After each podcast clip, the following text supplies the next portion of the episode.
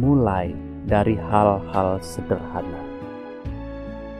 Firman Tuhan diambil dari kitab Injil Yohanes pasalnya yang ke-6 ayat 5 sampai 14.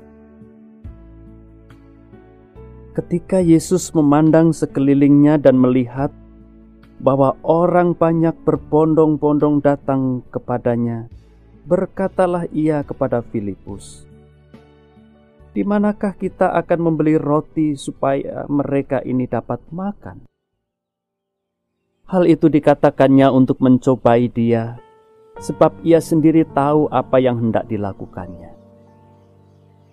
Jawab Filipus kepadanya, Roti seharga 200 dinar tidak akan cukup untuk mereka ini, sekalipun masing-masing mendapat sepotong kecil saja seorang dari murid-muridnya yaitu Andreas, saudara Simon Petrus berkata kepadanya, Di sini ada seorang anak yang mempunyai lima roti jelai dan dua ikan. Tetapi apakah artinya itu untuk orang sebanyak ini? Kata Yesus, Suruhlah orang-orang itu duduk.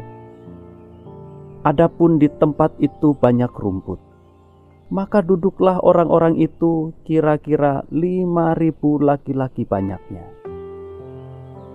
Lalu Yesus mengambil roti itu, mengucap syukur dan membagi-bagikannya kepada mereka yang duduk di situ.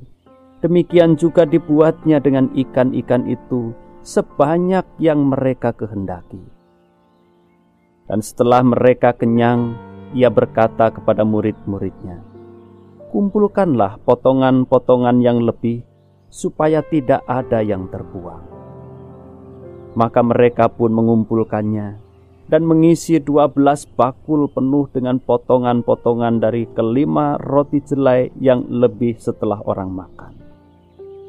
Ketika orang-orang itu melihat mujizat yang telah diadakannya, mereka berkata, "Dia ini adalah benar-benar nabi yang akan datang ke dalam dunia. Saudara-saudara yang dikasihi Tuhan, jangan meremehkan sesuatu yang kecil. Bukankah persoalan yang besar dan rumit terkadang bermula dari sesuatu yang tampaknya kecil?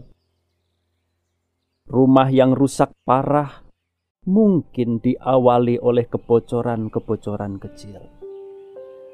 Sebaliknya, kalau kerusakan besar bisa berawal dari hal-hal yang kecil, maka berlaku juga hal positifnya.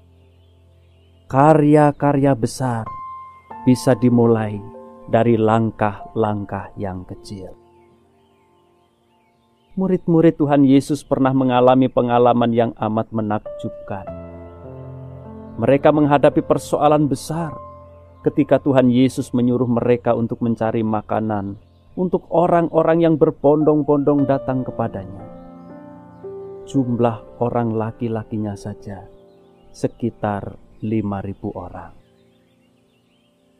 Para murid berpikir bahwa persoalan yang mereka hadapi begitu besar dan hampir mustahil untuk diatasi.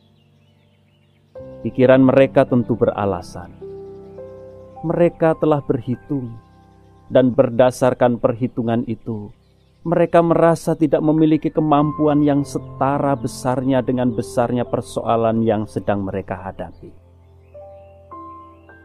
Saudara-saudara, namun Injil mengisahkan sebuah pengalaman yang amat menakjubkan Tuhan Yesus memberi makan ribuan orang itu melalui bekal seorang anak yang terdiri dari lima roti dan dua ikan.